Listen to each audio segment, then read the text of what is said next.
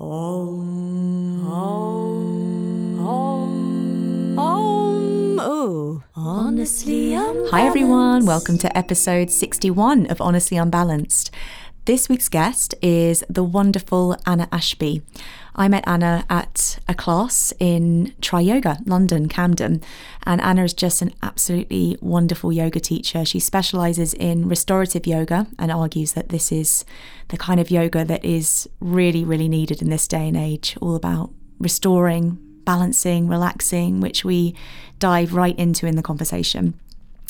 Uh, so, Anna is a senior yoga teacher and trainer in the UK. She's been studying and practicing yoga for over 30 years, teaching for over 20.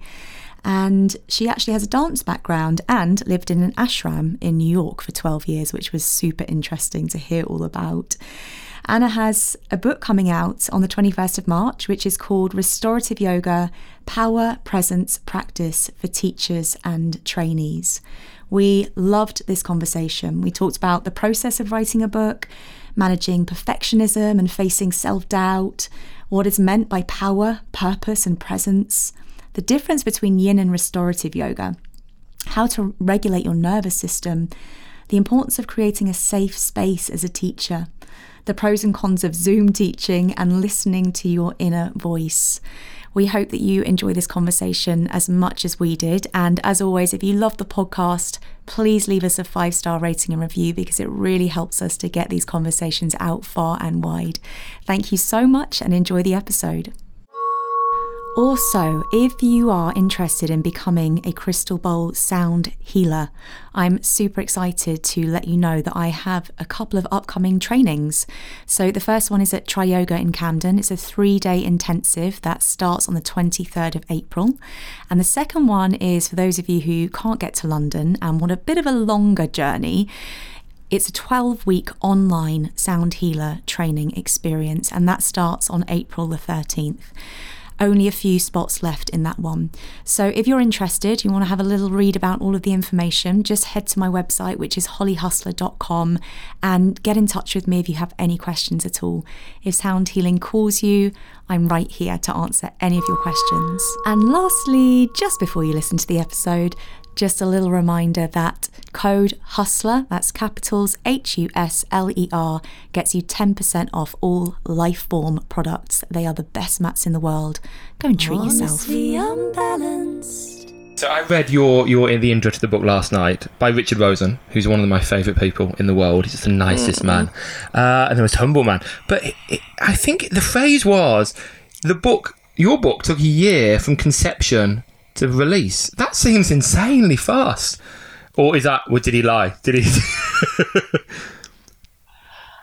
I, you know, it's hard for me to say. Really, it just seemed like a really long time when I was writing it. yeah, I bet. But but remember, I've been, you know, I've been teaching restorative for a long Mm. time, and it was really the distillation of years of teaching the training. It, it already it's already kind of there, Hmm. and so then when, and actually it was it was in 2020 that I approached the publisher, but they had approached me uh, a couple years before that, but I was busy designing the advanced teacher training for Triyoga with Gene Hall, mm-hmm. and I was like, oh, I don't have time, and so I just let it go. Mm-hmm. And then in the February of 2020, right before everything changed, um, I approached them. And I said, and I realized I had this really strong hit. It's time to write this book. And I just thought I need to do this. Um, and I just called the publisher up and like, do you still want me to write this book on restorative yoga? And they were like, yeah. So, and that started the process. And then, then the pandemic happened. Everything closed down, and my crazy schedule stopped. and I, all of a sudden, I had a bit more time, like uninterrupted time, to actually sit with it and work with it. And so it allowed a process to happen that was fairly focused. Um, and I think that's maybe why it seems like it, it happened pretty quickly because time stopped in a certain way, which I thought was perfect for restorative yoga. Yeah. How did you find the process of writing the book? Was it did it flow quite naturally, or were there lots of struggles along the way? Uh, well, I'm a perfectionist. Right. Oh dear. Uh, so I did find it in one on one way it flowed because the information was there but then i'd read it you know and i'm like that's not it yet. So you have to work with it. You have to work with it. You have to keep revising and editing and editing and it's not the right word. I'm a word person. So and my issue is i do too many words so i had to keep cutting and cutting. And so it had it flowed but i found it really hard. You know a lot of the self-doubt stuff that comes up like i can't do this and i, I it, it reminded me when i first um, well, in my relationship with Richard Rosen, we, you know, we've known each other about five or six years, not terribly long. But at one point, he came to London and we were having dinner with John Stirk, who are, and they're both obviously a, accomplished authors, whom I deeply respect.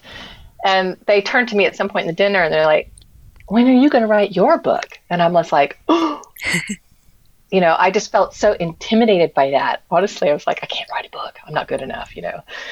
And but it's funny that stuck in there. So it was kind of like this thing happening mm. over time. And then when the moment came, I just understood it was, you know, do it. So then when I was writing it, it was hard. It was like a trying to pull out, you know, what it wanted to be and tried to step out of the way of it a bit. Mm. Um, but I definitely had huge anxiety. and what and during the pandemic, you know, that was even more anxiety ridden too. Now, what kind of intention did you have going into it? Of course, you know, with the pandemic, space opened up, as you say, in your schedule and life to actually for you to put put thoughts to paper. But like, people have different approaches to writing books. Some people are pushed into it, aren't they? They kind of push, and they feel they need to write a book to feel accomplished. Some people write a book because everyone tells them they need to because they just share so much knowledge, which I'm sure is probably kind of the case for you. You've shared so much, you've got so much information. But what were your intentions for writing it? Well, it was a very clear when I woke up that one morning in February 2020. Literally, I woke up in the morning. It was like, call the publisher. Oh, really? It's time to write your book. It was, wow. so, and I don't normally have those kind of inner messages. You know, it was just like I was like, to the extent that I would get up, roll out of bed, go straight to my computer, and like, you know, send the email. And I just felt this very, very strong inner, you know, urge, inner hit and so I I followed it. But I I think it stemmed more. There's there's information and knowledge, but there's also like I just felt it's my responsibility. Mm. Like I have been working with this material for so long, and I could see that it hadn't really been captured in a certain way um, that I felt was important to get onto paper, and it was about connecting between different, um, not only like in the practical sense of how you teach it, but to link it back to the tradition and also to to make sure that the the scholarly aspect was sound. And I just felt like it was important for me to get this up so that others could then take it and build on it. It was something that was mm-hmm. missing, I felt. And if I wasn't going to do it, you know, that would be, you know, how it feels like it, it, a missed opportunity. Like just mm-hmm. go for it, to do it. I like what you said there about responsibility because in this world, everyone can almost have an equally loud voice, can't they? You know, through social media or alike. And there are so many experienced teachers who aren't getting their voice out there. They're kind of waiting for people to come to them, which of course that can't happen. And so the voices that are amplified are the t- other teachers, perhaps that don't have so much experience or alike. And I like, yeah, I like the fact that you that there is a responsibility that you had because you've been teaching what an obscene amount of years. You're probably one of the most senior yoga teachers in the UK has have trained hundreds of people. And so, if yeah, if you didn't get this out there, who would? Who would be writing the book on restorative yoga? It'd be uh. Exactly. that that was the feeling. It was like you need to get this in form so that it can be there for people to build on. Mm. You know. So. I'd love to know. Um, you use the words power, presence, and practice, and where did the inspiration for those words come from? well, the practice itself, you know, the experience of restorative. And I had to fight for that title. I love it. It's beautiful. I just wanted to do restorative yoga, and I, and I mostly kind of went along with it. But there's a part of me that just, my little Taurian horns came out. I was like, nope, it has to be this title. So I actually framed the book that way. So I wanted to talk about the power of the, the practice itself from um, the physiological point of view you know, from the nervous system point of view, which is so profound. But then I also felt for me, while that's an important aspect and probably one of the, you know, it's the primary intention of restorative yoga is to adjust the nervous system to downregulate. And but for me, actually, the practice is not so much about that. That's like a, a necessary prerequisite for being able to get very present and investigate the very essence of who and what we are. Mm. So it's a deep inquiry. And you can't really do that well when your nervous system is on, you know, 150 miles an hour. So that that was what it was. So the power of it from a physiological point of view, why we do it, and then the purpose of the practice, and then going into the presence. How what does that mean? So I, I kind of talk about this, kind of present a concept called embodied presence. What does that mean? To go in and be present to what is there, and then it and then it builds upon the breath from from the experience of different texts of the tradition. Um, so it has it's the more artful part of it, I think. And then, of course, the practice is the syllabus, and here's how you put the poses together, and here's the sequences, and this is what you do in a class. So that's how it came about. We should probably talk about what restorative yoga actually yeah, is. Because I, I think in, in most studios, not like try like newer studios, it's kind of very much interchangeable with yin, mm. yin, mm-hmm. restorative, calm yoga, yin and yang yoga. Uh, it's all kind of mi- mixed up a little bit but especially yeah. between yin and restorative. And like for me, they're fundamental things. my view is actually, I love yin, but yin is actually an extreme style of yoga to a degree. In the same way that Ashtanga is quite an extreme style of yoga. So can you talk about the difference between them? Yeah, it's definitely an area where people conflate the two. And they're just very different practices. They come from very different branches of the yoga tree um, restorative, very specifically, the modern practice comes directly from BKS Iyengar, that particular style of yoga. Whereas yin comes obviously from Paul Grilley and, and has a and it's a it brings in other aspects and it's its own thing. They're just different, and that's how I kind of framed it in the book. It's not like it's they're both quite introspective, you know. Mm-hmm. Um, they're both on the floor. There's where there's places where they do cross over, but there's an intensity to yin. It mm-hmm. doesn't necessarily position the nervous system, at, you know, you know, sh- downshift at the at the core of the practice. It has different things that it focuses on, and I'm not an expert to talk about yin, but they're just different. Mm-hmm. And so restorative is all about. And I was thinking about the purpose of the practice. I found that a really nice thing to go into. Um, and I found writing the book really crystallized what I have always felt about restorative and, and pulled out these different aspects. But there's an interesting aspect with restorative. It's about if you're going to downshift the nervous system, if you're going to shift towards equilibrium and even into a deep relaxation response, which is what it's about, then what are the conditions that help to create that? Mm-hmm. And and how do we ourselves in our own experience how do we even understand our own nervous system? Mm. You know, from how we use the technology, you know, and are constantly being engaged and stimulated all the time from and the way that we might drink coffee and I love coffee, don't get me wrong, you know, but it's like the things that we do, how does it affect our physiology in such a way that it impacts our state? Mm. And so, you know, there's this concept, um, Chris Swain, he's, he um, teaches on the Triyoga teacher trainings, the anatomy, and he's my teaching partner for the restorative teacher trainings. And he does these wonderful presentations about stress physiology.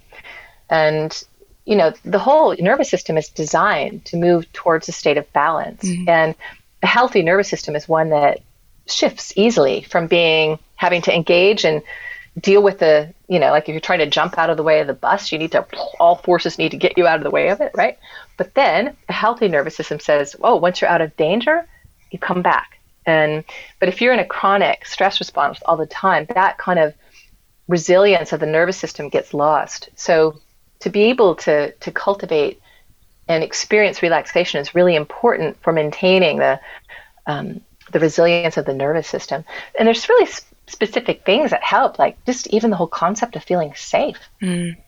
Mm. You know, like you cannot relax if you do not feel safe. So that's an interesting aspect. Like, how do you create an environment? And I was thinking Holly probably has a similar thing when you yeah. work with the um, the gongs and yeah, the bowls, and that kind of thing. It's like you create sanctuaries. Yeah. Like that is a real important aspect of the work.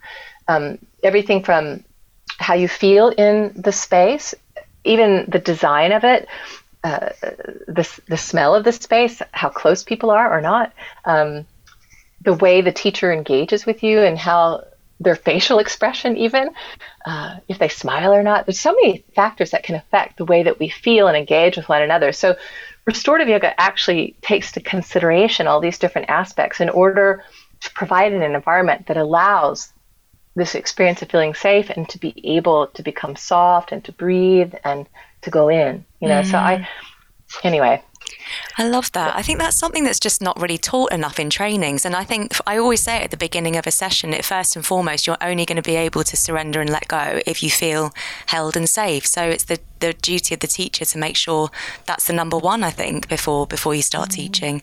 So really interesting you touched on that. Yeah. And, and you know, and also I was going to say to to I think that culturally our relationship to relaxation and space is very twisted.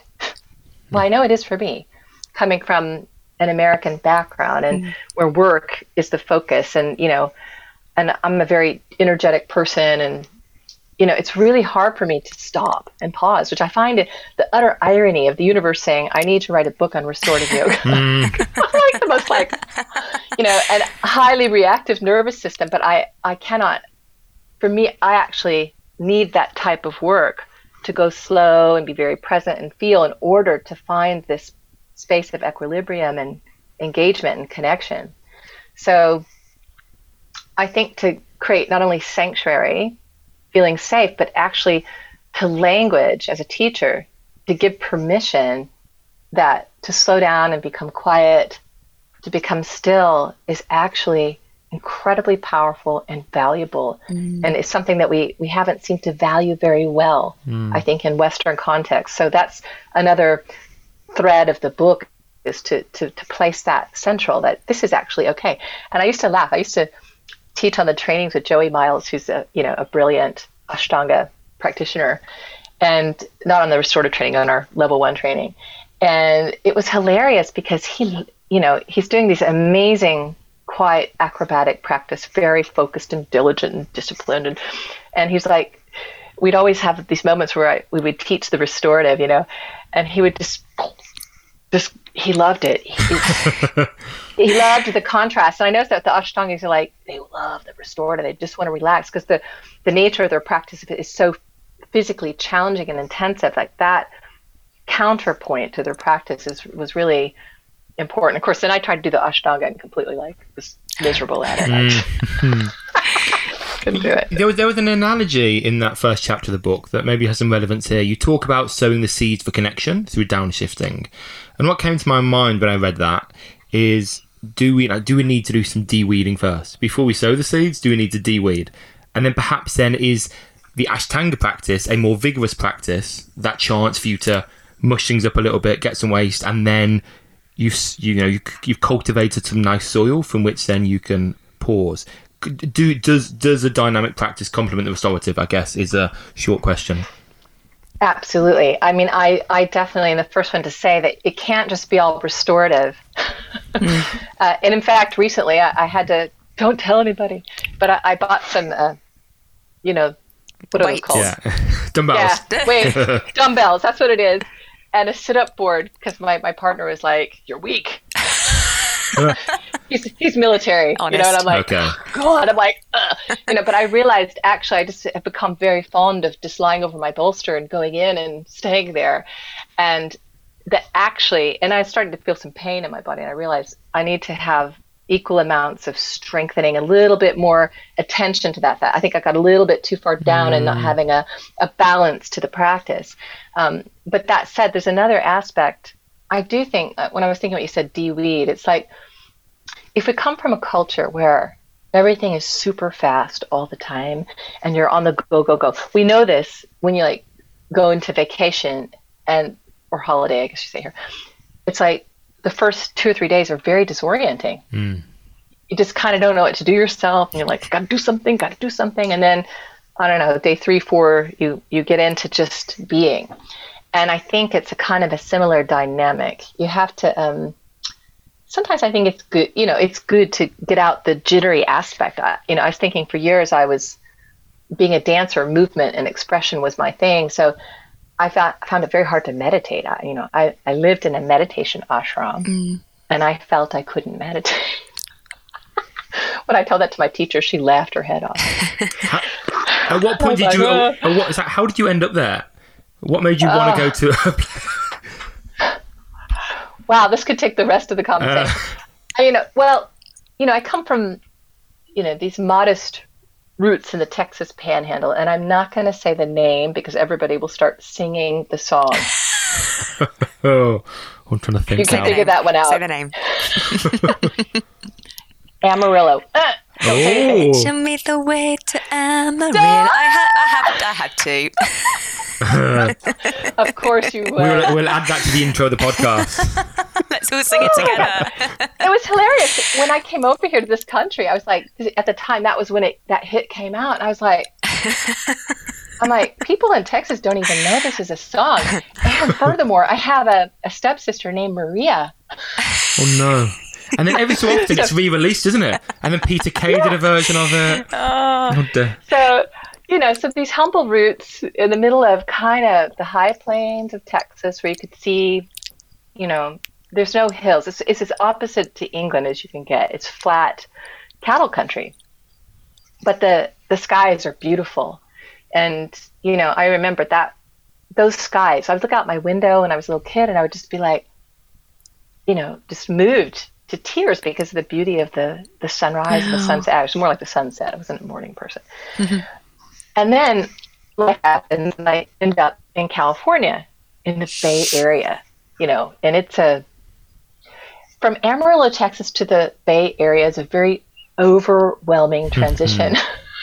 Yeah. the Bay Area is kind of so diverse. So there, when I was at school, uh, went to university there to get a, a degree in dance, performance and choreography, and and it was you know it, maybe as you, when you went to university, it's a big transition, isn't it? It's such a, a fragile age. You don't know who you are, where you're going, or anything. So I ended up seeing this uh, school counselor who gave me this book, Autobiography of a Yogi, and said, "Here, Oh, read this." th- actually, yeah, we And- talked about that recently, didn't we? Yeah. Sorry, carry on. Sure. Yeah, yeah, yeah. Yeah, yeah. I mean, it's an amazing book. Mm. And um, at this stage, I can't even remember what I read, but I just remember thinking, wow, it just kind of started to open up the world. And at that point, then I, I met somebody in the dance department who practiced yoga. And so she kind of took me under her wing. And there was a, a tiny little ashram in Oakland, California that she started taking me to. And that was wonderful. You know, I just, it was very strange though. You know, there's pictures of these Indian men in little, you know, tiny little, um, you know, Pants. I don't know, it looks like underpants, right? and, um, but I, I remember walking into the, this small ashram in the middle of the worst part of Oakland. I mean, Oakland can have some rough sides to it. And I would step in and it was the smell, the fragrance, and I kind of felt all like the little hair follicles stand on end. I, I felt this immediate recognition, like somehow I had come home. Wow. It was very strange. And so then I would go and I started seeing, um, you know, going to programs where uh, Gurumayi, who who is the leader of this particular ashram, would give talks and things. And I just, I, the minute I saw her, I just knew at some level that she was my teacher. I just, I don't know even quite how to explain it um, because it was a very alien environment. I don't necessarily recommend it for everybody. You know, like going into an ashram is a big thing to do. But I remember, so I was going to university and then going to the ashram in the evenings and kind of unfolding the, the dance, the experience I had when I was dancing and the feeling I'd have when I would go and chant. Chanting is like a major practice. It's just like, you know, it's Holly knows flows open the heart. Mm. And I would just have profound experiences. And so then when it was time to graduate, you know, I was like, I'm going to go to the main ashram. And my parents were, you know, a bit horrified. they lost, they did lose me for about 12 years, I have to say. Oh, Um, but they were gracious about it. So then that, because it was so compelling, that experience, and I felt like a call. And I knew it wasn't necessarily dance, but I wanted to study more about what the yoga was. And I, you know, just seeing Gurumayi's state of being, it's just such an extraordinary being around a very high being, someone who's, you know, attained a high state. It's very powerful experience. And I just wanted to go immerse myself and kind of pull back from the world a bit. Um, and that was that was good. But I didn't think I wasn't going to leave. I didn't intend to ever leave. I was going there for life. Wow. And then what happens? You meet a man. So were you were you living were you living there or were you living in accommodation nearby?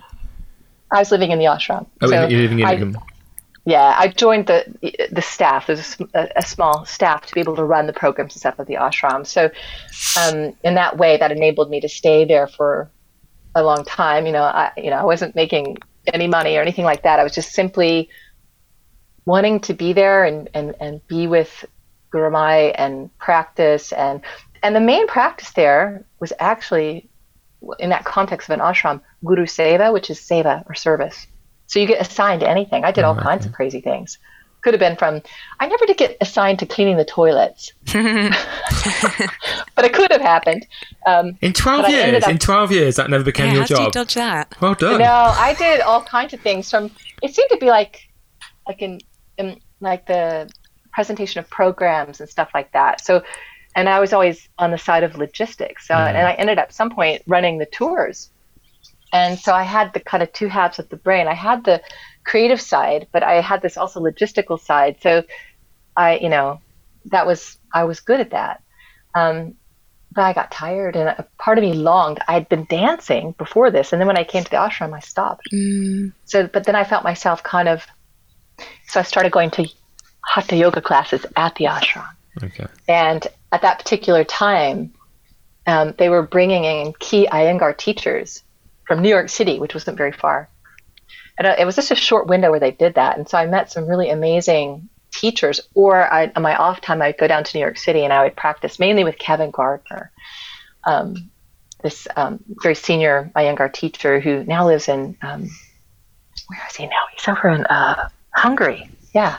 He married the Iyengar teacher in Hungary. So they live there now but that I don't know. That was always kind of on the side, burbling along while I was doing all this other stuff and studying the teachings, and um, you know, it was a quite a, a really powerful time to be honest. And then I met my that my ex husband there, who's English, um, quite a, a lovely soul, and uh, and then at one point, you know, we eventually got married. Making this very short. Yeah. and then he was he got un, he was unwell so he had to actually he couldn't stay he had to come back to the uk and all of a sudden i found myself plonked in the middle of nuneaton in his parents house after 12 years in an ashram That's a shift. Wow. not spring I, I was just a little, i think i was in shock Yeah. um, and he was and it took him a while actually a long time to get well but he did in the end thank goodness um, but during that time that's the link you see jonathan Sattin who runs tri yoga we both he practiced in this same ashram Oh, and so in my last when i was on tour in california with Gurumayi that last time she went on tour actually and i was got pulled into teaching hatha yoga funny enough i wasn't it wasn't my normal seva, but that the last she pulled me into the programs I was teaching. And then then I became clear that it was time for me to go, which was a I couldn't believe that I got to that point because I'd never wanted to leave. And so, but I realized you can't marry somebody and leave them when they're when they're not well. Yeah, you know. Mm. So that was an interesting time for me. So I had to make a choice. And then I also thought to myself, well, it's all well and good to have all these teachings and be inspired and being around amazing beings and Yeah. like-minded people, but what's it like to actually live and and, and practice in the world? Like how do you live these things in an everyday context and survive? So there was a real a part of me that really wanted to make sure that it was the teachings were true in that way. Mm.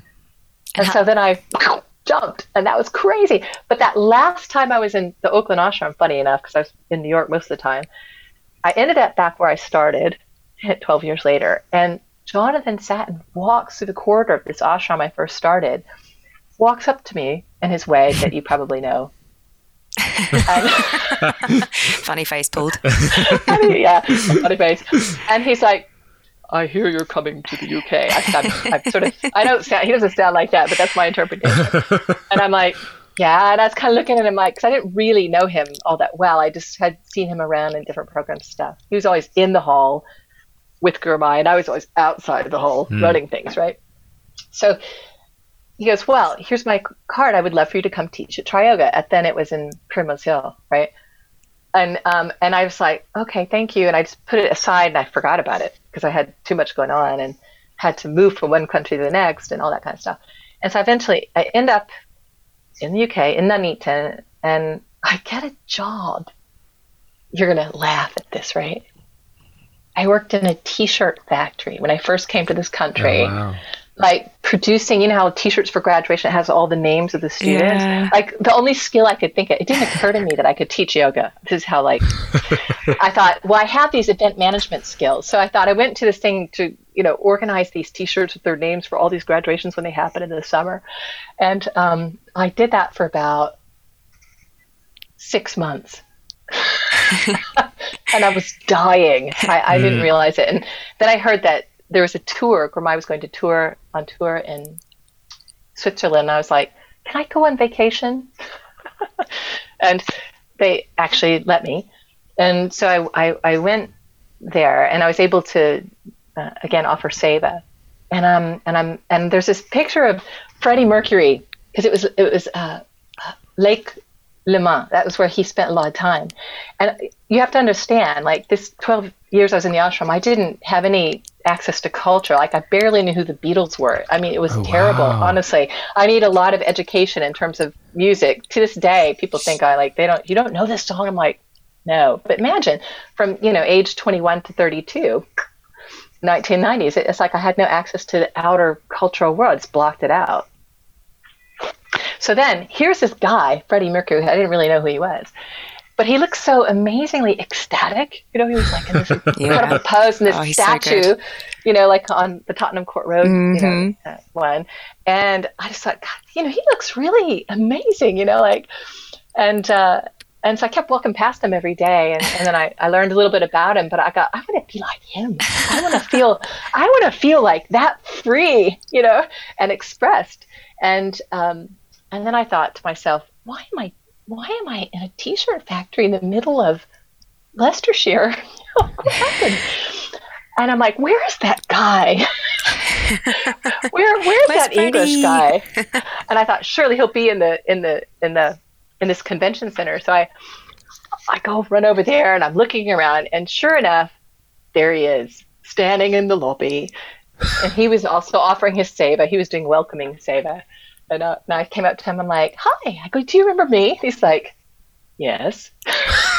and he was like, "I'm like, can, is, can I still teach at Triyoga?" And he's like, "Yes." And he goes, "When can you start?" He goes, "Can you start in two weeks? We're doing a schedule change." And I'm like, "Yes." Oh, And wow. that was it. Finished the retreat, went back home, quit that job, and then I had to figure out if I was in Leicestershire, that was London. That's the, the starting of this weird life where I spent 17 years commuting back and forth, living in the Midlands, but commuting in to teach at Triyoga. And so for the longest time, this is another little known secret. I lived in a therapy room, the top of Primrose Hill. You know that one on the third floor? Oh, how long? There's a number of us teachers for at least I don't know. So I became like five a yoga six teacher, yoga teacher squat in the evening.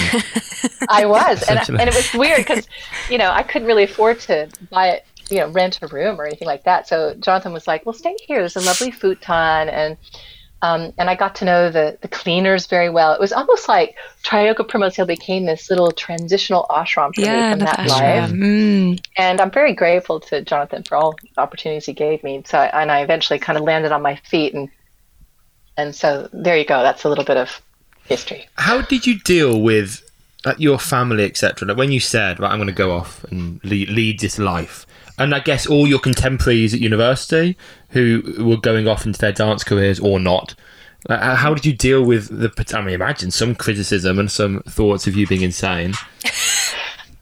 Yes.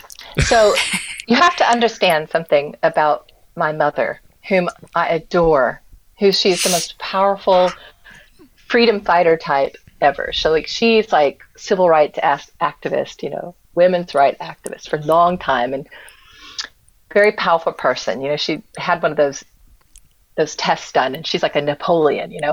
And we always fought because I think I've turned out the same, right? And when I made this choice to go to the ashram, there was this weird confluence of events that happened. The weekend I was graduating from university, Gurumayi was flying from Japan back to New York, but she stopped over in Oakland, California, on the way, right? And unexpectedly got off the plane and took like a taxi over to the Oakland ashram and did this amazing weekend. People hadn't seen her for a really long time in the Bay Area. And within like hours, all across of California, like um, you know, people started arriving. And the day that Gurumayi, okay, here's the point. The day that Gurumayi came to the ashram, and I was like, oh my God, it's my graduation weekend. I'm like, get to meet, I hadn't met her yet in her, you know, real life. My mom flies in for my graduation. My grandmother flies in for my graduation, and all on the same day. And I thought that was a rather wild moment, you know, like all the, the, the female power of the of the family and my teacher, we all showed up in the same.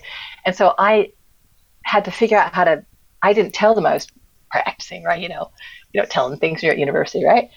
And so then I'm like, okay, we're going to go to a program tonight, and it's, a yoga program, and we're going to be chanting, and and I so I dragged my mom and my grandmother to this program, and hundreds of people are there. And I meanwhile, if you're new, you could sit at the front of the hall, and I'm like, I'm definitely going to sit at the front of the hall because we're going to chant. I want to be right there, right? And I found them chairs at the back of the hall, which is quite small, so they were actually lucky lucky to get in. But I remember it finished, and I was just like blown away. It was amazing. And then I found my mom in the lobby on a payphone. They had those in those days. And she was trying to call a taxi because she was just hmm. completely pissed off. not, not, the police, at least. not the police. And she goes, and I just come to her, like, what are you doing? And we had this like kind of tussle in the lobby. She goes, I'm getting out of here. If that woman thinks she's God. Well, she's wrong. Mm. and she had a total reaction. And my grandmother, bless her heart, was sitting there holding her little purse and her eyes are really oh. big, waiting beside. And I was like, so I'm like, I'll take you back to the university. And meanwhile, I you, you were able to go up to Darshan and meet Gurumayi. I was thinking, I cannot believe my mom's going to make me miss Darshan with my guru. And so I was a bit furious and kind of yelled at her a bit. I was pretty hard on her.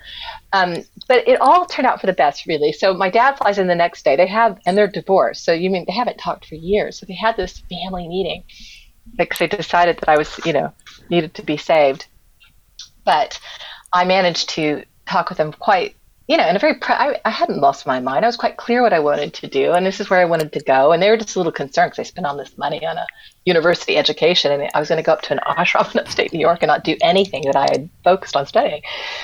And I just said, look, this is what I want to do, and it'll be fine. And you don't have to say my parents were great. They just sort of rolled with it. They weren't happy about it, um, but they they loved me and they trusted me, and so they let me go. And there are a few times, you know, my mom was a little bit like, she was quite high in Texas politics. You know, that she was that was her world, um, and so she was checking with people in New York State to find out about it, and mm. and I had to basically call her and say, "Mom, stop it."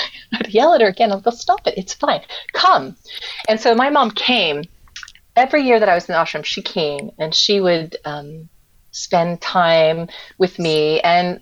I loved my mother. it was like she just was like had such a great time with him. And I was just like, wait a minute, what am I, chopped liver? but it was it was so interesting. And about halfway through that time, I said, "Mom, do you want to take a, a meditation intensive?" And meanwhile, she understands she was like chief of staff for the lieutenant governor of Texas, so she was in a really hardcore job. She was very stressed and kind of, um, you know, not well. And she just turned to me and she said, "I would love to." And I'm like, I was like, mm. really? And so in she goes. Remember, her face was very hard and kind of and then she and she goes in there, and I'm like outside. I don't know what's happening. I just know she's in there with Gurumayi and a bunch of other people, and you know. And she walks out at the end of the day, and I'm like, I can barely recognize her. Her face was so soft. Wow. And she had like tears in her eyes. And I'm like, wow. And after that, like, she was the most dedicated, like, she wanted me to stay. When I, when I said it was time to go, she goes, Are you sure you want to leave? she loved and I just thought, wow, I'm so lucky that I had this kind of transformation. She totally supported me being there, and I'm very grateful for that. Mm. I'm interested to know what your first yoga class was like. Is in the one, the first one that you taught. How did that go? The first one that I taught. Mm. gosh, when was that? You see, I've been in because I was a dancer. I've been in the body and engaging in that way for so long, and I was trained in choreography, so I've always been telling people what to do and movement and stuff like that. So teaching yoga wasn't necessarily hard transition. Um, it was probably in the ashram. I just was like duck to water. But I do remember um, when I came to the UK and the first class, Jonathan asked me to cover a teacher's practice. It's on Monday mornings, and I went and I covered it, and people hated it Why? What, what Oh, did they hate about it?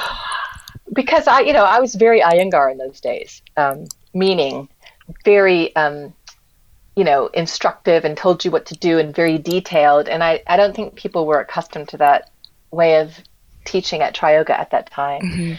And uh, and so I felt like I'd failed. It was it was kind of hard for me, but um, but eventually we got into teaching and.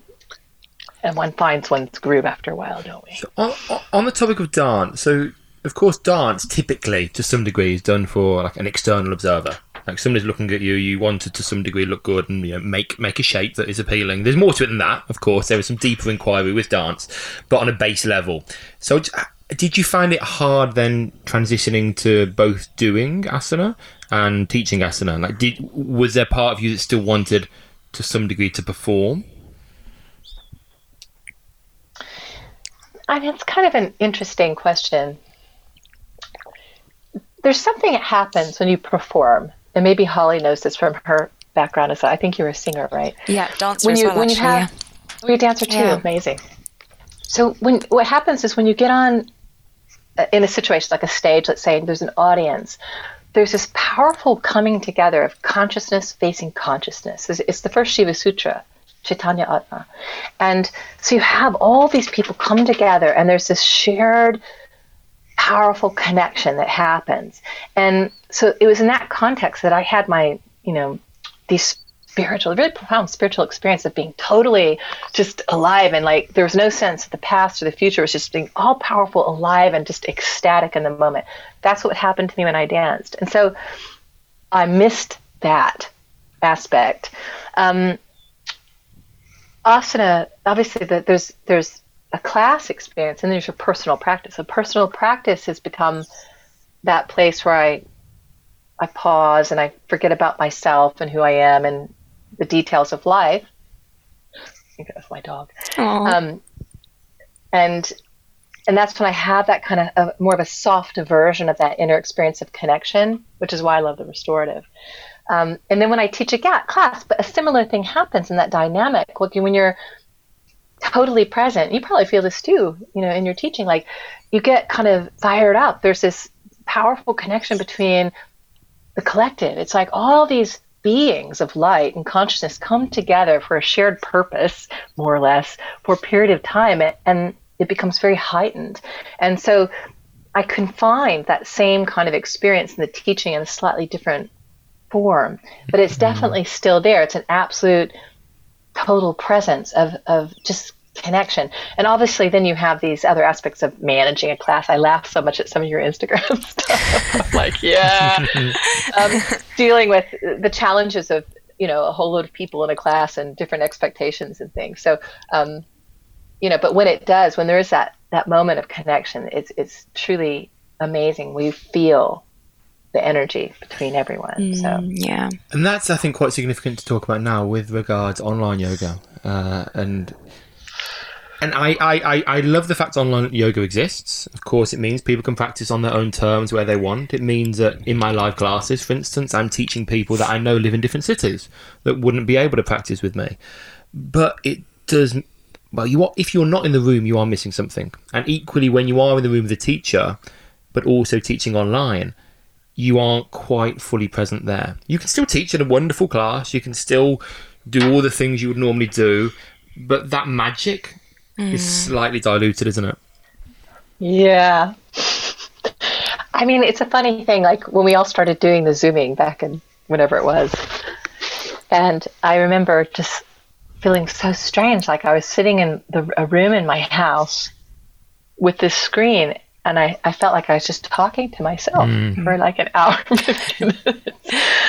and I had to really dig deep and come back to the kind of this kind of when we go back to that conversation about responsibility. I do feel that it was my responsibility to provide a place, a sanctuary, even though if it might be a little square on the screen, for people to come to it wherever they are to find sanctuary again. And I thought, even though it feels like it's not so great, I don't feel that kind of visceral, tangible, ecstatic connection I, I might feel in a live environment. I understand something is still happening. And then, of course, you get the feedback from your students who say, Thank you so much. I so needed that. Mm. You know, like it made such a difference. And the funny thing, I, I didn't think restorative would translate to online. And in a weird way, it's almost better.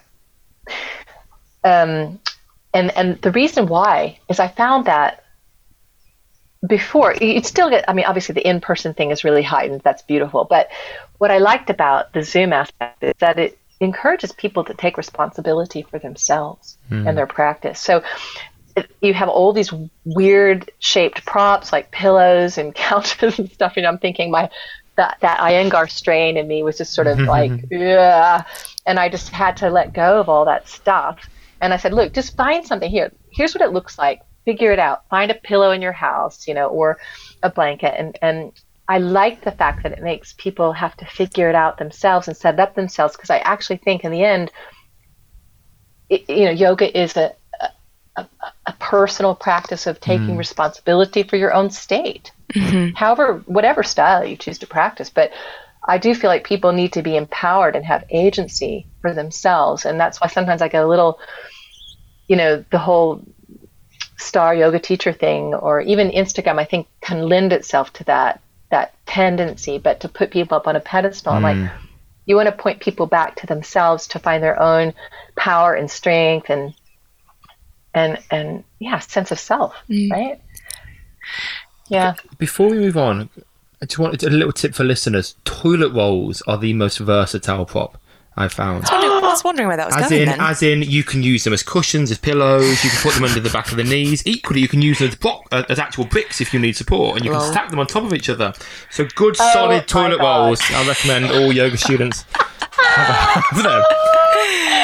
I love it. I'm going to add that to my list. Say Adam Husler says toilet roll is really great for the curve of the neck when you rest back. They need to be full. They need to be full toilet rolls. Big they can't be partially ones. used. They have to be okay, be. no cheap toilet.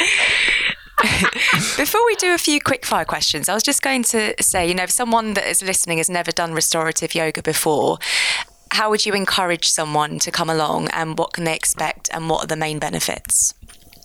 Well, this is the thing. You know, restorative is very much a slower paced practice. It won't be like what you might see normally, you know, in terms of flowing classes or things like that. It's all on the floor.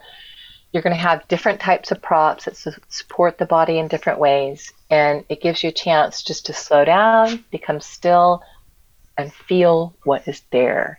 And sometimes that can be challenging, you know, um, but that is also part of a process of release that's really important for allowing the nervous system to come back down into a state of an even tone.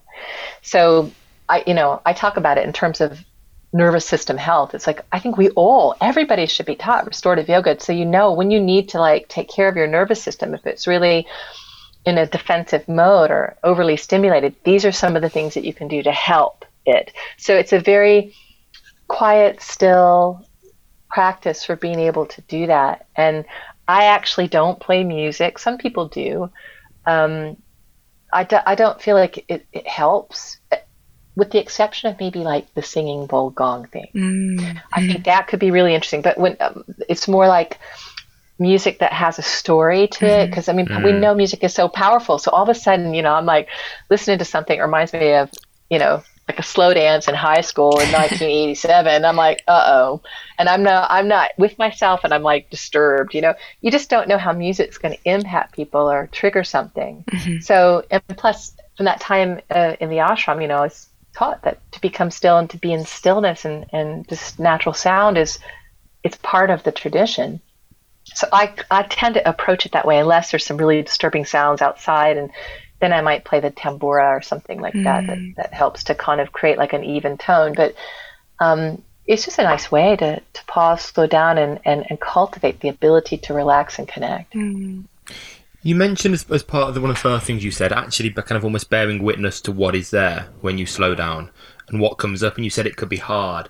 I a, a guy called Naval Ravikant, who's kind of a modern philosopher slash angel investor, really wonderful man. He wrote about being still, and he talked about it as if when you lie down and pause, which is so rare, just and just without any intention of meditating, just lying down or sitting down and just pausing and letting things arise, it's almost like and you've turned your computer on after a year and the inbox is, is downloading all those emails. So all the things we haven't dealt with, all the things we haven't acknowledged, that could be things like childhood trauma, come to the surface and we then can begin to deal with them. But if we are on the go constantly, which most of us are, we never get the time to even pause. Even if we're in a bath, often people are reading a book or watching a TV show, etc.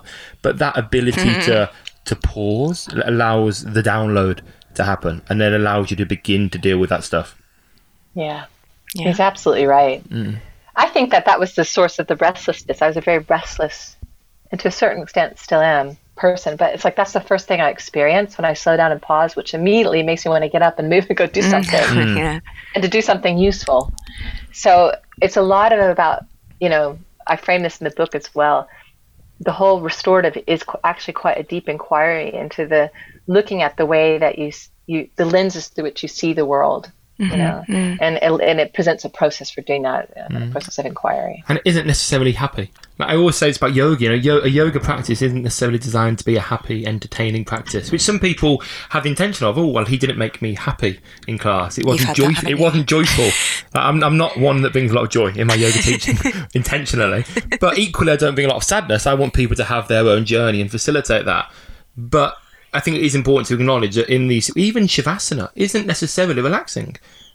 It might be sometimes, but other times it might not be. And I think people need to acknowledge that, don't they? Absolutely, it is. It is. I think back to the the years of my practice, and I think I feel like I've been in a frying pan for a long time. And especially when you're starting to deal with aspects of your personality or behaviors that are self-limiting, you know, you, you, you begin to see and experience those- aspects, and that is sometimes hard to look in the face. Yeah. But that to me is is necessary work to be done in order to kind of clear or de you know as Gurumayi says declutter the mind you have to mm. kind of clear away those things to be able to listen deeply and experience you know this what I, I call in the book fullness of being or, or, or presence you know this a, a- a sense of deep contentment or mm. joy you have to work with that and mm-hmm. clear that stuff you know mm. What can I ask one more slightly before we do quick fire questions?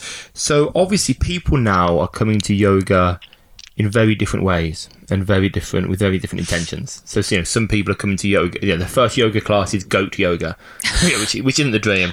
Uh, but people are coming yeah, for because they want to get bendy or they're going to very fast music led classes. People are finding yoga through different doors, which aren't necessarily traditional. Uh, or, or, to some degree acknowledged in lineage fully.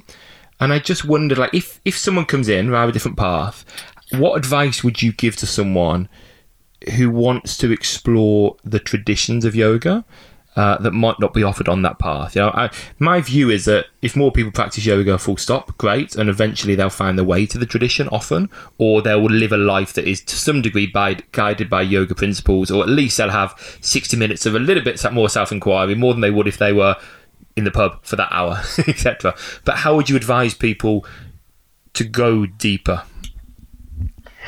Well, I think you, you just have to start to listen inwards. I, I I feel like it, I, I go back and forth and stuff. Sometimes I feel like the, the, the modern yoga world is completely alien to me. I don't get it sometimes. And then other times I think, well, it's just doing what it's always done. It's just innovating and, and changing. And there's these really healthy green shoots of transformation with the whole diversity and inclusion uh, conversations happening and accessibility. So there's some really amazing stuff happen that uh, I think is wonderful. But at the same time, I do like you think, however people meet the practice, whatever form it comes to them, I think we have to have a little bit of faith in the power of the tradition and the yoga itself to to allow transformation and everything in its own time. Everybody has their pathway.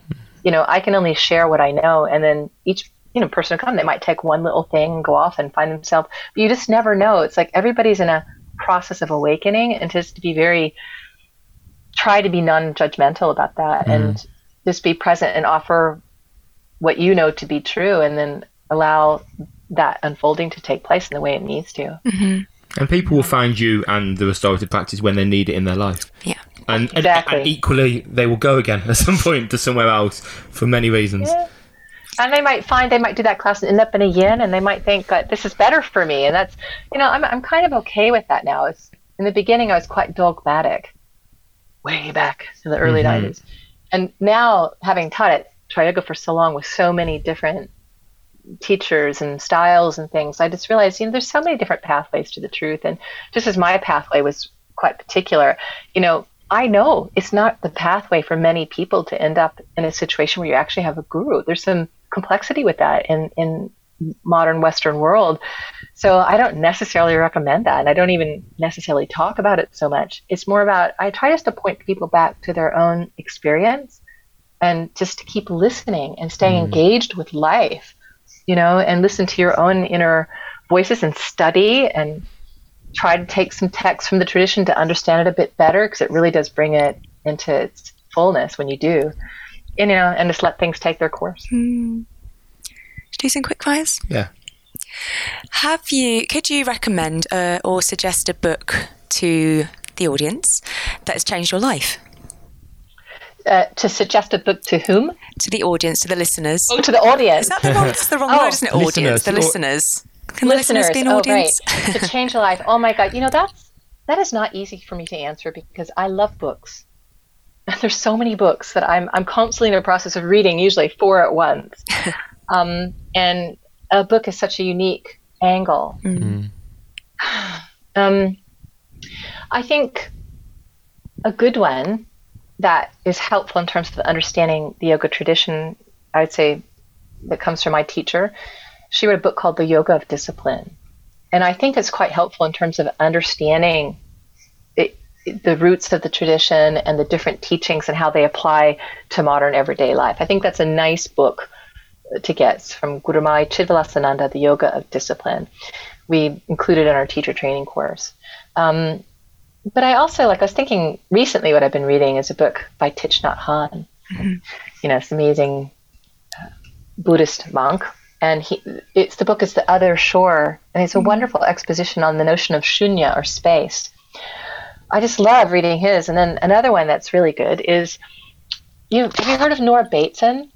No. She's the she's the daughter of Gregory Bateson, who's a great thinker, philosopher of the 20th century, and um, anthropologist, and and a real, uh, you know, he he coined this phrase in terms of his investigation of nature and things is what is what is it that connects us all, and that was the frame through which he began to see the world. So anyway. He's kind of really set up the modern ecology movement, and Nora Bateson his daughter carries on, and she wrote a book called uh, Small Arcs of Larger Circles, and it's a beautiful book in of the ecology of things and commenting on society in different ways, and um, and also it has poetry and things like that. So I like to kind of combine texts with modern thinkers, with other religions, just to come to a fullness of understanding. So any of those could be really interesting for people. Lovely. We'll put them in the notes. Yeah. What is wealth for you at this stage in your career? Like, what is wealth? Space. Mm. Beautiful. space to be. And I have to, while the pandemic was, uh, is, has been challenging, it did give me an experience of space and realizing that I love more than anything just to have time to read mm. and reflect and write and practice. And sometimes the rigor of teaching life, as you'll know, you have to teach a workshop and a training and, and, and it's, it's, it's a lot. So I, I'm quite grateful for the pandemic for stopping the schedule that I had, where I can start to make choices now and just try to protect space to be able to be, which is to me also the restorative aspect. Yeah. And and you talked a little about it in the uh, the first chapter of the book. This you know the space between the breath Mm, and the fact you know, the fact we often ignore the pause between the inhale and exhale. We think about the two stages rather than the four, and the space between the thoughts. I think is that Viktor Frankl talked about that. The space between the thoughts and the space between you thinking and the, the reaction to your thoughts. Mm, yeah, that was really nice. There's an amazing verse in the Vijnana Bhairava Tantra, verse 24, and that's been the verse that's really kind of been the focus of my practice for a long time. And it describes basically inhale down, exhale up, which mm. most yoga people inhale up, exhale down, right? You, you're working with the vayus in that way. But this one says inhale is down into embodiment, into jiva, the body exhales up and it refers to prana shakti the rise and then it talks about the visarga the space in between the breaths and in this text the vijnana Bhairava tantra um, it says put your focus in the space in between the breaths and there is where you'll experience the state of in this case Bhairava or the state of the highest reality and and i have to say that that's been the focus for my practice for a really long time The space between. and can you tell us a little bit about your book and when it's coming out and the title? Yeah, the book. So it's restorative yoga, power presence practice for teachers and trainees. So it's not light reading. but I did write it for everybody. It is what I, I think everybody could read it. Um, and it comes out March 21st, 2022, The Singing Dragon. And you can pre order it now.